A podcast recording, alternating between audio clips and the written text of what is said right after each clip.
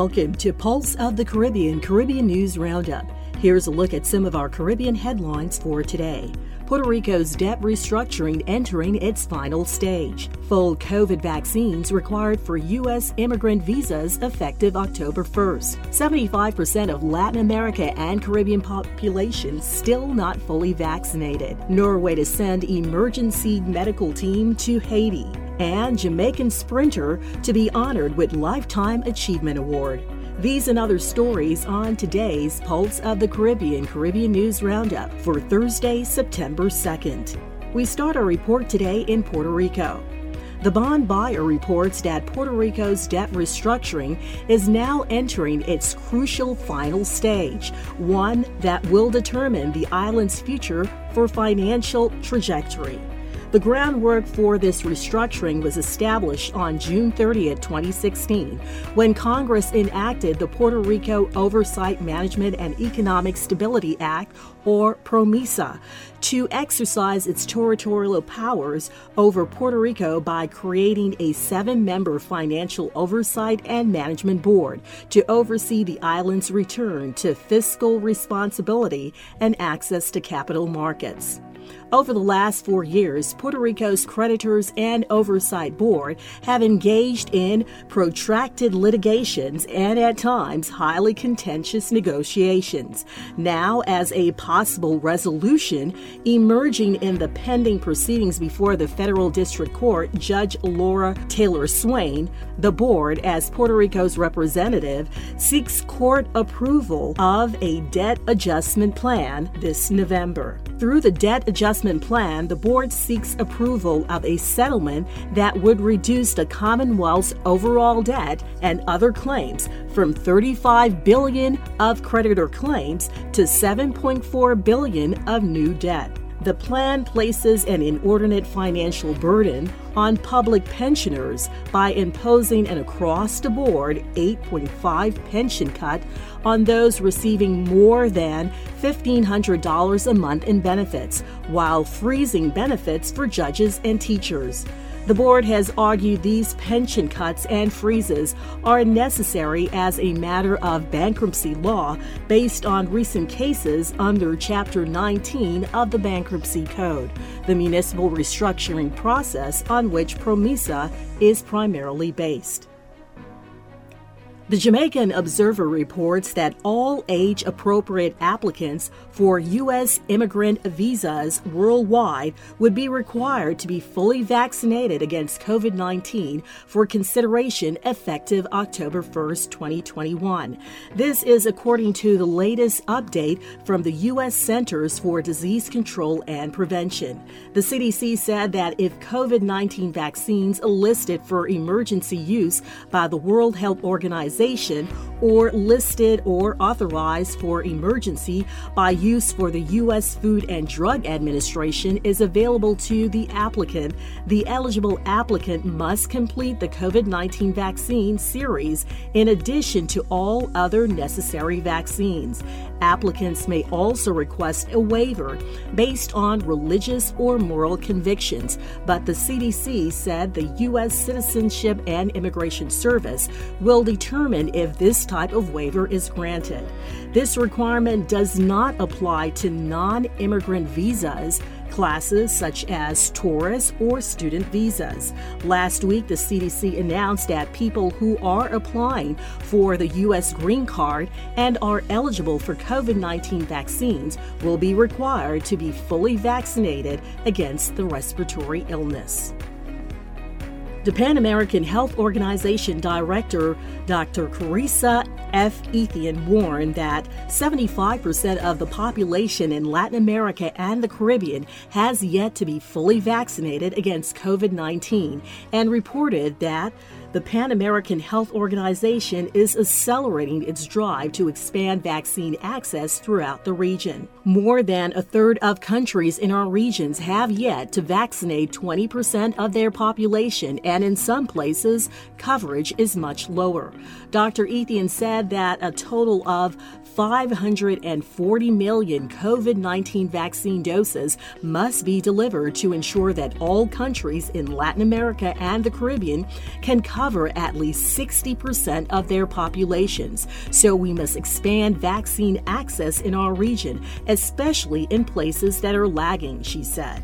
The Pan American Health Organization launched a fresh drive for donations. We are working to draw the attention of developing countries to the urgent need to donate vaccines to Latin America and the Caribbean. In addition, the Pan American Health Organization is using its revolving fund to procure vaccines for member states. Already, it has received a request from 24 countries for COVID 19 vaccines, which will be available in the final quarter of this year and in 2022. We are also thinking ahead and making plans to significantly improve regional vaccine manufacturing capacity, Dr. Etienne said. Just last week, we launched a new platform that convenes partners around a shared vision of boosting state of the art vaccine production in Latin America and the Caribbean.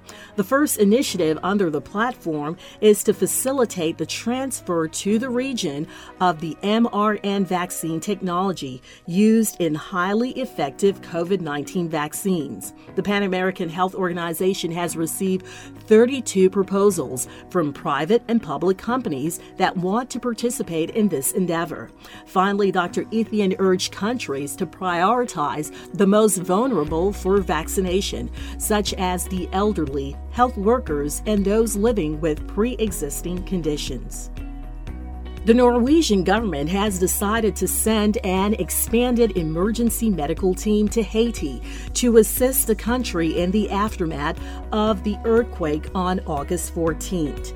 That was followed by a devastating tropical storm. The supplies and equipments are provided by the Directorate for Civil Protection and the Norwegian Directorate of Health. The health services in Haiti were already under pressure before the natural disaster struck. Haiti has now requested assistance from Norway in connection with the response.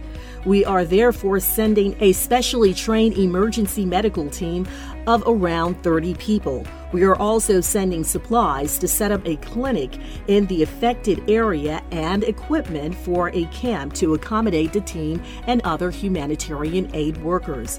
The team will be equipped to treat a minimum of 100 patients per day. Norway will provide an expanded emergency medical team, which includes health, logistics, and security personnel, as well as personnel to run the camp where the team and other workers will stay.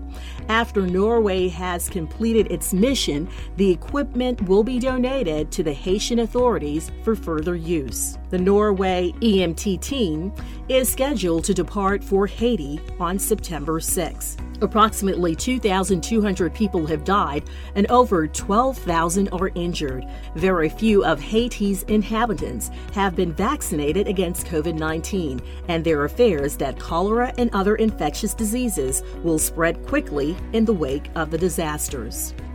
Latin America and the Caribbean will grow in 2021, although the pandemic remains present and the crisis worsened the region's long standing structural problems, to include low investment and productivity, labor informality, unemployment, inequality, and poverty. That is why recuperating investments and employment, especially in environmentally sustainable sectors, is key to a transformative and inclusive recovery, the Economic Commission for Latin America and the Caribbean said upon presenting a new edition of one of its most important annual reports. The organization's executive secretary, Alicia Barcena, unveiled the Economic Survey of Latin America and the Caribbean 2021 Labor Dynamics and Employment Policies for Sustainable and Inclusive Recovery Beyond the COVID 19 Crisis. The Economic Commission for Latin America and the Caribbean updated its regional growth projections for this year to 5.9% and warned that the region will experience a deceleration in 2022, with an estimated expansion of 2.9%. There are important irregularities between developed countries and middle income nations, which includes the majority of countries in Latin America and the Caribbean, both with regard to the vaccination dynamic as well as the capacity to implement policies for the economic recovery. The report stresses the need to bolster regional, sub regional, and national development banks with the aim of increasing lending capacity and the capacity to respond to the pandemic and to establish a multilateral sovereign debt restructuring mechanism to handle the obligations contracted with private creditors. We must expand the toolbox of innovative instruments for improving access to financing and include include middle income countries in all initiatives involving debt relief and access to concessional liquidity. GDP must not be the sole criteria for evaluating countries' development levels and needs. We must move from graduation to gradation, Barcena emphasized. And finally, Jamaican's champion sprinter Veronica Campbell Brown is set to receive a Lifetime Achievement Award at the sixth annual People Profiles Awards ceremony, which will be held at the Sunrise Civic Center in Sunrise, Florida on September 5th. She will be honored at a black tie event for her exceptional career as a track and field athlete. Campbell Brown is the most decorated athlete in Jamaica's history.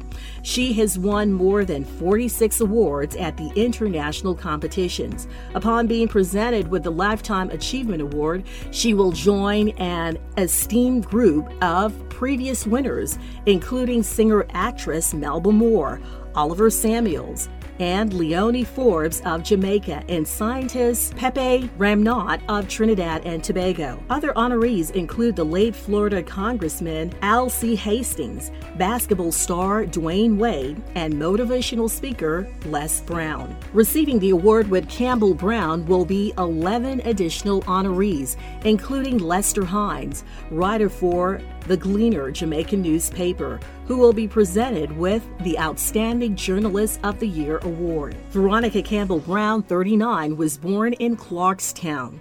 A retired track and field sprinter who represented Jamaica, she specializes in the 100 and 200 meters. She won eight Olympic medals and is just the second woman in history to take home two consecutive medals in the 200 meter event.